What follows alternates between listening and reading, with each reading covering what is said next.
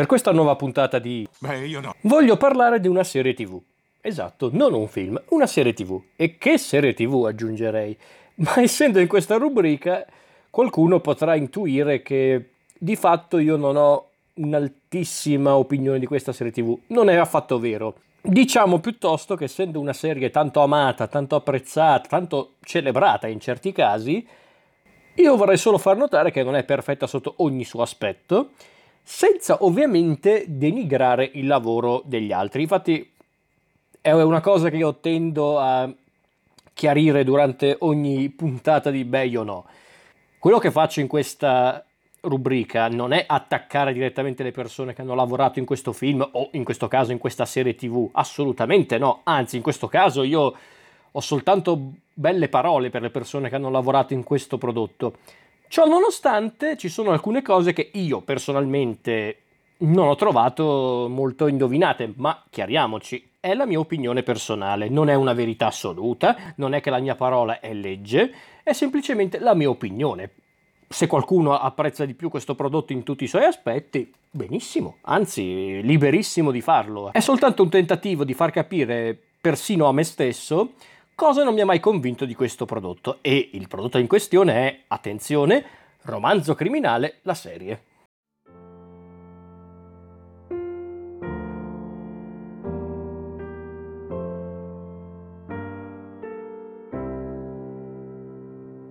Allora, da dove cominciare? Beh, direi partiamo dalla fonte. Romanzo criminale nasce come romanzo scritto da Giancarlo De Cataldo, famoso per l'appunto per Romanzo criminale, prima diventato un film e poi una serie tv. Tutti e tre prodotti che mi sono piaciuti tanto, ma la serie tv con qualche riserva, ma adesso ci arriviamo. Allora, per i profani o per chi non ha mai aperto il libro, non ha mai visto il film o non ha mai visto la serie tv, che cos'è Romanzo criminale? Romanzo criminale è un romanzo che è ispirato alla vera storia della banda della Magliana, ovvero una banda criminale, una banda proprio di malavitosi, di gangster, se vogliamo usare un termine molto americano, eh, che operava in Italia a Roma. Quindi De Cataldo, attraverso le vicende di questi personaggi, di questi criminali, vuole raccontare la storia di un paese, ovvero dell'Italia degli anni 70, 80 e 90, concentrandosi soprattutto sul rapporto particolarmente losco tra Stato e criminalità. Quindi le vicende che vedono protagonisti criminali noti come il Freddo, il libanese, il Dandy, oltre che i loro alleati, i loro amici, i loro compagni di Marachelle, per usare un termine molto edulcorato, si incrociano con le vicende che hanno segnato il nostro paese. Quindi stiamo parlando degli anni di piombo, gli anni della lotta al terrorismo, del sequestro Moro, della, della strage di Bologna, e di tanti altri eventi che hanno segnato il nostro paese. Come dicevamo prima, i personaggi di romanzo criminale, tutti i personaggi di romanzo criminale, di fatto non esistono, ma sono a conti fatti ispirati a personaggi reali, in particolar modo i protagonisti, ovvero il libanese, il freddo e il dandy. Quindi abbiamo il libanese che è ispirato a Franco Giuseppucci, che era appunto uno dei membri di spicco della banda della Magliana, il freddo che è ispirato a Maurizio Battino, o Dandy che invece è interpretato dal membro della banda della Magliana più famigerato e più famoso, ovvero Enrico De Pedis. Poi appunto ci sono tanti altri personaggi che bene o male sono ispirati a, a figure reali, come per esempio c'è un personaggio nel romanzo noto come il Pidocchio che di fatto è ispirato a Mino Pecorelli. Eh, c'è c'è di fatto il personaggio di Zio Carlo, ovvero il rappresentante assoluto della mafia nel mondo di romanzo criminale, che è ispirato al personaggio reale di Giuseppe Calò, di Pippo Calò. Ma anche per esempio il personaggio del Nero è ispirato alla figura tristemente nota di Massimo Carminati. Tra l'altro recentemente è tornato nelle prime pagine della cronaca, sui telegiornali, perché dal 16 giugno di quest'anno è di nuovo libero dalla sua dalla sua prigionia, perché di fatto Carminati forse è uno dei pochi superstiti di quegli anni lì e Carminati deve avere una storia oscura alle spalle di non poco conto, però questo è un altro discorso. Poi ci sono alcuni personaggi, non tantissimi, ma qualcuno, che di fatto non sono ispirati a personaggi concreti, ma piuttosto sono un insieme di persone reali, come può essere il caso di Shaloya, ovvero il rappresentante della legge, che è uno dei principali oppositori, avversari della banda protagonista. Nel 2005 esce il film basato sul romanzo, diretto da Michele Placido, scritto dallo stesso Placido insieme a De Cataldo, a Sando Petraglia e Stefano Rulli. E appunto Romanzo Criminale diventa ancora più famoso perché ha, ha una trasposizione cinematografica. Una trasposizione cinematografica che di fatto rispetta la narrazione del, del libro, le, anche le libertà del, del, libro, perché di fatto è comunque una versione romanzata della storia, non è un documento storico, romanzo criminale, lo dice lo stesso titolo, romanzo criminale, una, comunque un racconto romanzato. Il film di Placido, io onestamente lo amo, lo amo dalla prima volta che l'ho visto, lo trovo un film di genere molto compatto, molto forte, molto anche avvincente a modo suo, non perfetto in tutti i suoi aspetti, ma per carità, eh, aspetti che si possono sopportare senza troppi problemi. E personalmente io l'ho sempre apprezzato di più rispetto alla serie, ma perché? Non perché la serie di per sé è mm, inferiore al film, anche perché di fatto la serie è un po' dipendente dal film, di fatto la serie è molto più legata al film di Placido piuttosto che al romanzo di De Cataldo.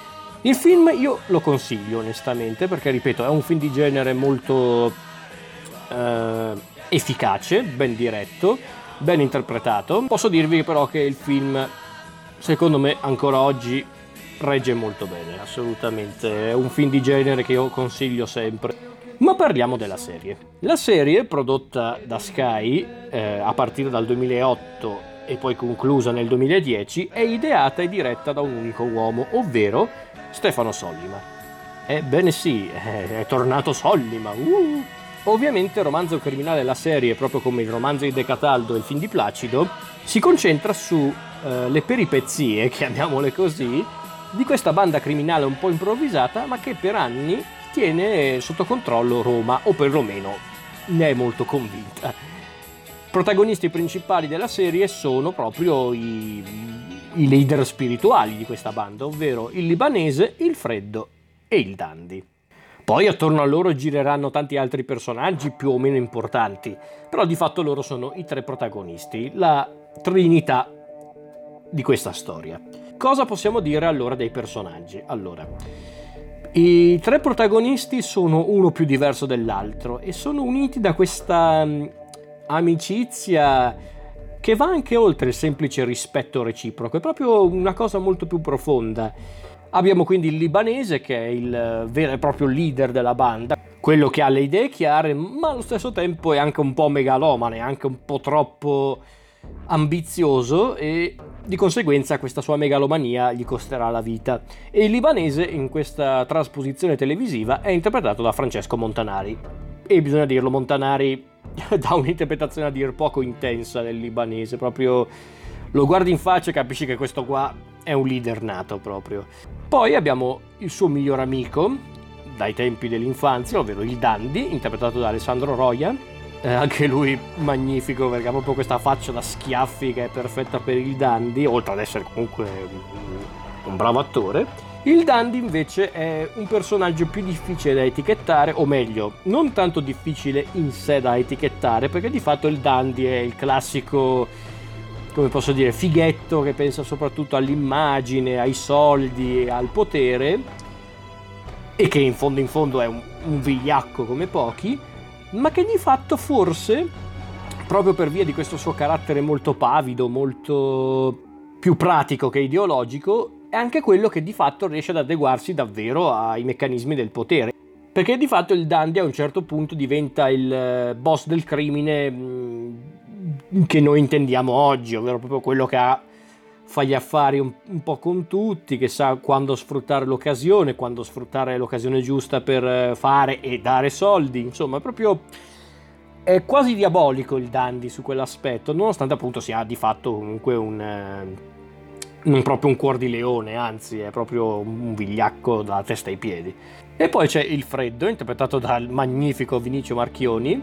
Secondo me lui è una delle più grandi sorprese di romanzo criminale, proprio perché lui ha questa voce, tra l'altro incredibilmente eh, portentosa. Proprio quella classica voce che scatena gravidanze isteriche alle donne soltanto ascoltandola per 5 minuti. Quindi lui fantastico. A differenza del film di Placido, il Freddo non è un amico d'infanzia del libanese e del dandy, ma è proprio un personaggio che i due incontrano durante i loro primi tentativi di formare una banda criminale nel vero senso del termine. Perché il Freddo, infatti, è il capo di un'altra banda criminale piccola, proprio di serie, di serie D, neanche di serie, di serie F proprio, del, della Roma degli anni 70, una banda composta dai fratelli Buffoni, Ruggero e Sergio, e da eh, Fiero Locchio, mentre invece la banda del libanese è composta dal libanese, il Dandy, e poi da altri due magnifici esseri umani, ovvero il, il buon vecchio Scrocchia Zeppi, che forse tra i membri della banda criminale è quello più eh, patetico, tra virgolette, e poi il Bufalo. Eh, che invece è proprio la classica testa matta del gruppo, quello che prima ti spara e poi riflette sull'accaduto. Anzi, forse a volte non riflette nemmeno sull'accaduto, poi vabbè, del bufalo parleremo dopo. Cosa succede? I capibanda, ovvero il libanese e il freddo, decidono di unire le proprie forze per sequestrare il barone Rosellini, che è un ricco possidente romano per appunto chiedere un riscatto, dividersi il bottino e vivere per sempre felici e contenti. Il sequestro di fatto riesce perché riescono a rapire il barone, ma a causa dell'incompetenza di alcuni loro alleati, ovvero i fratelli Cannizzaro, il barone ci resta secco. Il libanese, con una grande improvvisata, mm, sfrutta comunque l'occasione per convincere i familiari che il barone di fatto è vivo, riescono a prendere i soldi del riscatto, ma invece che dividere le proprie strade, il libanese fa una proposta alla banda del freddo, ovvero unire le loro forze in maniera permanente e conquistare Roma. Ovviamente questa è un'impresa apparentemente folle, perché stiamo parlando di due bande composte da, diciamocelo, da quattro sfigati che vivono distenti. Ma soprattutto Roma, di fatto, ha già un cosiddetto capo, ovvero il Terribile. Il Terribile, interpretato nella serie da Marco Giallini, di fatto è questo boss del crimine particolarmente temuto e feroce che tra l'altro ha un rapporto, per usare un eufemismo, conflittuale con il libanese a causa di un loro trascorso non particolarmente lieto, soprattutto per il libanese. Quindi ci sono tante difficoltà all'orizzonte, ma il libanese sa essere convincente, il freddo sembra convinto di questa cosa e lo sostiene. E da qui inizia proprio l'ascesa di questa banda con tutto quello che ne consegue. Ma come tutti ben sappiamo, chi raggiunge la cima non può far altro che cadere dopo, e infatti a un certo punto la banda, per un motivo o l'altro, verrà distrutta. E questo di fatto è tutto quello che racconta Romanzo Criminale. Detto così, verrebbe da dire, ma che cos'ha di speciale quindi Romanzo Criminale come racconto? Come dicevo, la vicenda della banda, del libanese, del freddo e di Compagnia Bella, di fatto è un, non dico un pretesto, ma è un, un mezzo ideale per raccontare qualcosa di più, appunto la storia del nostro paese, tutto quello che ha caratterizzato gli anni 70 e gli anni successivi del, dell'Italia e soprattutto è la classica storia che racconta, magari in maniera un po' più sottile rispetto anche solo, per fare un esempio sempre italiano, a un Gomorra per esempio, è una storia che parla del fascino del male. Perché eh, di fatto i nostri protagonisti, il libanese, il freddo, il dandy, ma poi anche tutti gli altri, Scrocchiazeppi, il bufalo, eh, Fierolocchio, i buffoni e tutti gli altri personaggi che poi incontrano col passare del tempo, tipo 30 denari, il nero. Insomma, tutti questi personaggi, noi seguiamo le loro vicende, vediamo come si evolvono come, come esseri umani, quindi di fatto impariamo a conoscerli a 360 gradi, ma di fatto stiamo parlando di criminali, stiamo parlando proprio di persone che hanno buttato la loro vita al crimine, alla violenza, alla violenza spesso anche fine a se stessa e quindi di conseguenza sono destinati a, cadere, chi prima chi dopo. Anche perché a un certo punto nella storia viene anche fatto intendere, in maniera anche dichiarata, che di fatto a un certo punto i membri della vera banda della Magliana nella realtà e i membri della banda del libanese nel racconto sembrano essere più delle pedine più che dei veri padroni di Roma. E quindi il racconto diventa molto più complesso, molto più intrigante, anche se vogliamo. Allora, andiamo subito al punto. Cosa non mi convince del romanzo criminale seriale? Quello proprio prodotto da Sky, diretto da Solima. Di fatto, come avevo già accennato prima, quelli che sto per esporre non sono difetti oggettivi, eh, assolutamente, sono cose che a me personalmente non hanno convinto, ma chiariamoci, non sono problemi universali, assolutamente. Quello che non mi ha convinto principalmente di romanzo criminale la serie, paradossalmente, è proprio la struttura seriale. Mi spiego. Di fatto, le vicende presenti nel romanzo di De Cataldo erano perfette per una serie tv perché di fatto ci sono tanti aspetti, tanti personaggi, tante situazioni che per un motivo o l'altro il film di Placido non poteva affrontare tutte in una volta perché altrimenti il film diventava un polpettone, diventava anche noioso e tra l'altro su quell'aspetto il film di Placido ha fatto anche un, un ottimo lavoro di scrematura, un ottimo lavoro di semplificazione senza però abbandonare eh, gli elementi più importanti della storia. Però per esempio il film di Placido aveva tagliuzzato i personaggi e qualche personaggio che nella serie ha una certa rilevanza, come appunto abbiamo citato prima il bufalo, per ovvi motivi nel film di Placido è praticamente una comparsa, è un personaggio non secondario di più.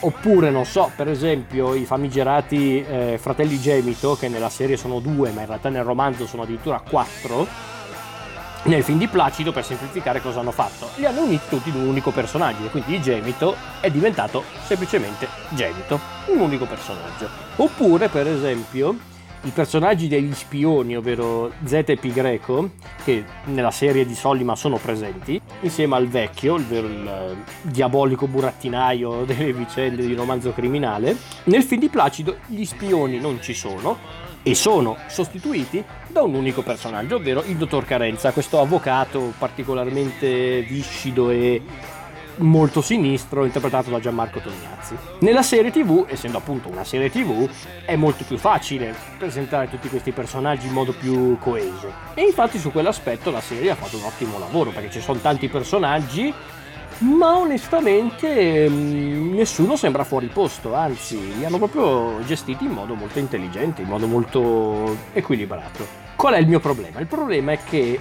a un certo punto, e vi dico già, il certo punto sarebbe la seconda stagione, per qualche motivo, eh, Sol, io dico Solly, ma in realtà c'è un lavoro di tante persone dietro perché è una serie tv, eh, ciò che Sollima, De Cataldo e, t- e tutti gli sceneggiatori hanno fatto è stata una cosa che a me personalmente non ha mai colpito. Allora, premessa, ovviamente devo fare degli spoiler, altrimenti non posso spiegare questa cosa. Quindi chi non ha mai visto la serie o il film, salti questa parte perché devo parlarne. Allora, nella struttura tre atti di Sitfield, che è uno degli schemi di sceneggiatura più famosi al mondo, nonché uno dei più semplici da comprendere, c'è quello che viene chiamato il primo turning point, ovvero il primo punto di svolta, che è di fatto l'evento o il, l'incontro, la situazione che determina la, la narrazione fino alla fine. Da quel momento il libro, il film o in questo caso la serie tv ha tracciato una strada che seguirà fino alla fine. Questo evento, in romanzo criminale, è la morte del libanese. Nel romanzo e nel film di Placido, il libanese viene ucciso dai Gemito o dal Gemito nel caso del film, a causa di una banalissima partita di poker. Il libanese semplicemente non ha voluto dare dei soldi vinti a poker dal Gemito o dai Gemito, secondo il libro. Di conseguenza i Gemito uccidono il libanese per questa scemenza. Invece nella serie tv si scopre che ad uccidere il libanese non sono i Gemito, come credono tutti i membri della banda sin dall'inizio, ma anche Shaloya e tutti gli altri, ma bensì il nero e Nembo Kid. Perché si scopre che di fatto eh, il vecchio, con l'aiuto appunto di zio Carlo, volevano uccidere il libanese per mettere al suo posto il Dandi, che secondo la loro logica era il candidato giusto per diventare il re di Roma e di conseguenza il loro burattino. Allora, io onestamente questa cosa non lo so, non mi ha mai convinto fino in fondo perché perché mm, da una parte mi viene da dire, ma perché complicare la storia? Nel senso, il bello di romanzo criminale del film, ma soprattutto del romanzo di De Cataldo, è che di fatto eh, i personaggi della banda a un certo punto si scannavano fra di loro, si ammazzavano fra di loro, non necessariamente per il grande disegno del vecchio, di tutti gli altri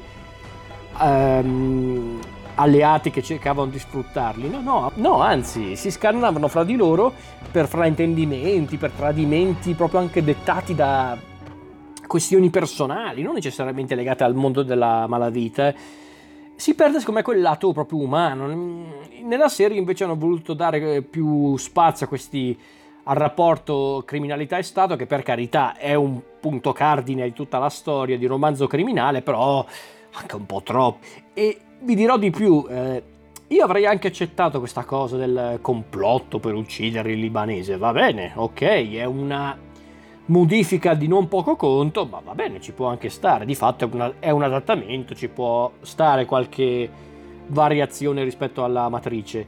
E vi dirò di più, eh, io avrei anche accettato questa cosa del complotto per uccidere il libanese, va bene, ok, è una modifica di non poco conto, ma va bene, ci può anche stare, di fatto è, una, è un adattamento, ci può stare qualche variazione rispetto alla matrice. Il problema è che poi a un certo punto, nella seconda parte della seconda stagione, c'è tutta la questione del presunto traffico di droga eh, clandestino, dove a quanto pare c'è un membro della banda che agisce alle spalle degli altri. Anche lì una trama che doveva portare a un altro evento importante della narrazione, che nella serie è di fatto il, il momento in cui viene determinato il destino di tutti i personaggi, ovvero la morte di Sergio Buffoni. Non capisco perché per parlare di tutto questo bisogna fare il grande traffico di droga clandestino, coinvolgendo il secco, eh, il sorcio, cioè, addirittura il sorcio a un certo punto cerca di uccidere il secco con un'autobomba. Io dico, ma che è? Nel senso, dai. Cioè, il sorcio, che fino a quel momento abbiamo visto come un personaggio molto passivo, molto succube degli altri, addirittura si mette a fare l'autobomba. Ma che è, dai? È, è, è troppo. Troppo ragazzi, mi spiace. Qui sorge un altro problema che ha la serie. Secondo me la serie avrebbe dovuto avere un'altra stagione. Eh, lo so che è un po' arrogante da parte mia dire una cosa del genere, ma io la vedo così. Perché di fatto nella seconda stagione quello che avviene negli ultimi mh, mm, due episodi, due episodi, il nono e il decimo, cioè, c'era tanto di quel materiale che potevano farci almeno secondo me una, una terza stagione, non dico di dieci episodi, ma sicuramente di altri 5-6 episodi 8, to.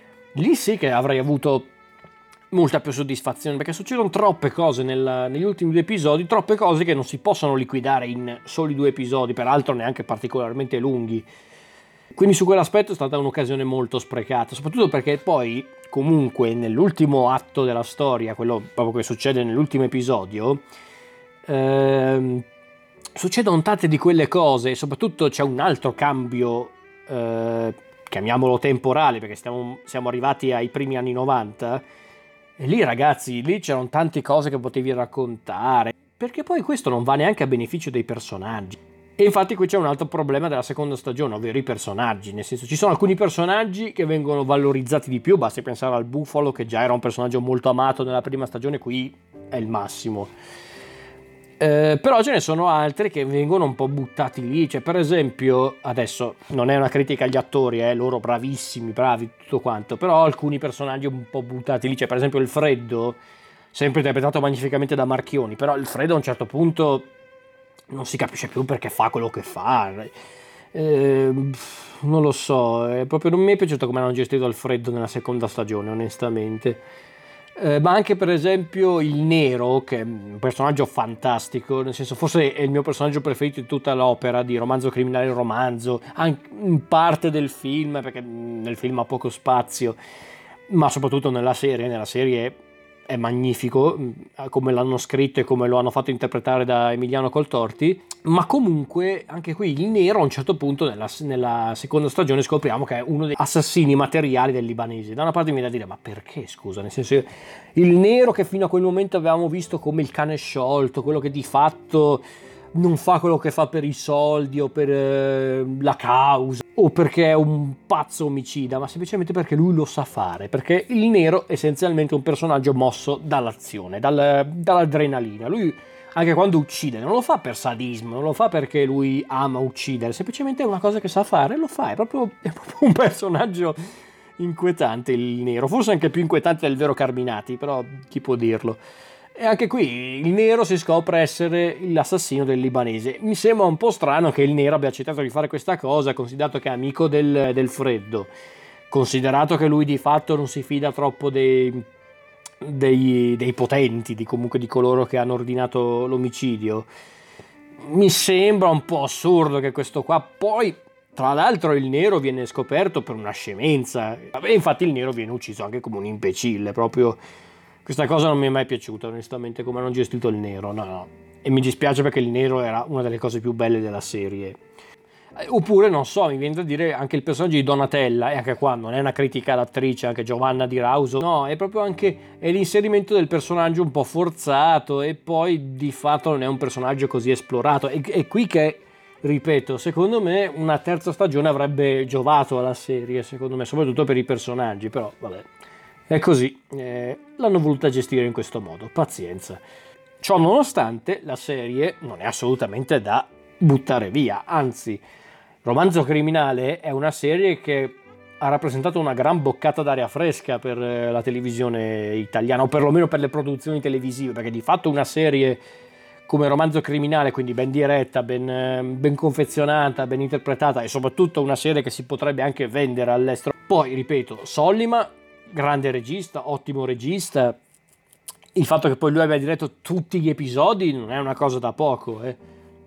Che altro? Poi eh, ha un ritmo impeccabile questa serie, anche nella seconda stagione, nonostante tutte quelle cose che non mi sono piaciute, non si può dire che non si faccia guardare perché il ritmo è molto sostenuto ma mai noioso ed è incredibile considerato che ci sono tanti eventi, tanti personaggi, tante situazioni. Invece su quell'aspetto la serie è impeccabile. Poi, cos'altro? La musica. Finalmente in Italia una serie tv che usa le canzoni. Poi, come dicevo, ci sono gli attori, le attrici e i personaggi, tutti secondo me molto in parte, molto azzeccati, magari qualcuno un po' sopra le righe rispetto agli altri, perché di fatto quello è anche un altro problema che ha la serie, ma che di fatto è un problema che si può trovare sin dal romanzo, eh, assolutamente, ovvero il fatto che è una storia di per sé romanzata, quindi anche il modo che hanno loro di interagire fra di loro, di parlare, tutto quanto è un po' sopra le righe, quindi quella è una cosa mia assolutamente, non è un difetto, è semplicemente una cosa che un po' mi faceva ridere. Ma ripeto, perché io sono fatto così, io dopo un po' quelle cose lì non mi piacciono, però è una scelta, quindi può piacere come non piacere. I personaggi però sono molto azzeccati, gli attori, le attrici, tutti molto azzeccati, molto indovinati. Poi, come dicevo, rispetto al film di Placido, ovviamente i personaggi secondari hanno molto più spazio e il caso più esemplare è il bufalo il bufalo, interpretato da un grandissimo Andrea Sartoretti. Il bufalo è proprio uno di quei personaggi alla, alla Joe Pesci di quei bravi ragazzi, oppure è una sorta di Bagby di, di train spotting in romanzo criminale. Quindi proprio, è proprio il matto della situazione, che però di fatto dopo un po' ti affezioni a lui perché capisci che dietro a quella follia c'è anche tanta passione, tanta concretezza. Poi devo essere onesto, nella prima stagione, decisamente la migliore delle due, ci sono degli episodi semplicemente magnifici, perché per esempio l'episodio 7 dove c'è di fatto lo scontro finale con il terribile, magnifico, c'è proprio un crescendo lì pazzesco, proprio l'ho adorato, ma soprattutto il mio preferito di tutta la serie è l'episodio 9 della prima stagione, ovvero quello dove in pratica viene esplorato il personaggio del nero che era stato introdotto nell'episodio precedente. Anche qui, vedere questo episodio di passaggio, perché di fatto è un episodio abbastanza, non dico statico, ma sicuramente un po'... Eh, come posso dire? Proprio di passaggio, nel senso è, è proprio il classico episodio che serve per preparare eh, quello che avverrà nel finale. Abbiamo il freddo che ormai ha capito che la banda sta prendendo una brutta piega perché di fatto sono arrivati in cima, adesso vogliono andare pure oltre fregandosene delle conseguenze e il freddo non è così scemo da dire ma sì andiamo avanti che tanto andrà bene, no, il freddo sa che andrà a finire malissimo. E per di più in questa puntata il freddo stringe amicizia con il nero perché di fatto i due hanno tutto sommato una visione comune del mondo, perlomeno su certe cose perché per esempio il nero è decisamente più spregiudicato, è decisamente più psicotico rispetto al freddo. E, e, questo episodio secondo me è davvero magnifico perché è proprio quell'episodio che serve anche per esplorare un po' i personaggi e quindi secondo me fa un ottimo lavoro, fa davvero un un lavoro di introspezione non da poco, assolutamente. Poi, per carità, nella seconda stagione ci sono tanti momenti straordinari. Per esempio il bufalo che va a trafugare la bara del lipanese con Total Eclipse of My Heart in sottofondo. È una scena semplicemente emozionante, ma anche lo stesso funerale del libanese oppure non so, come l'ha già accennata prima sequenza con Atmosphere dei Joy Division in sottofondo quella ragazzi è un capolavoro di regia, di montaggio e di interpretazione, bisogna dirlo. Quello proprio è un gran momento. Poi, ovvio, tu metti Atmosphere, giochi anche facile, per carità, però assolutamente eh, notevole. Ma anche per esempio il modo in cui gestiscono il sorcio a un certo punto negli ultimi episodi, nonostante quella stronzata del traffico di droga clandestino, che qua è proprio una cazzata, ragazzi, mi spiace però vedere il sorcio, il modo con cui il sorcio a un certo punto decide di tradire la banda, su quell'aspetto mi è piaciuto molto. Poi ripeto, secondo me non gestiscono bene il finale. E non gestiscono bene l'evoluzione di alcuni personaggi perché a un certo punto il freddo diventa un po' troppo inc- in- inconcludente eh, il Dandy addirittura eh, diventa sempre più diabolico e ci può anche stare però a un certo punto diventa anche troppo sopra le righe nel suo essere diabolico e maligno e ripeto, secondo me un'altra stagione non avrebbe fatto male, avrebbe reso il racconto molto più coeso, molto più interessante nella conclusione, però per carità. Quindi di fatto eh, questa è la mia opinione sul romanzo criminale, la serie. Una serie che non mi ha convinto al 100% ma che consiglio assolutamente. Ha i suoi difetti, difetti però non insormontabili e secondo me ancora oggi regge molto bene. Questo è tutto direi.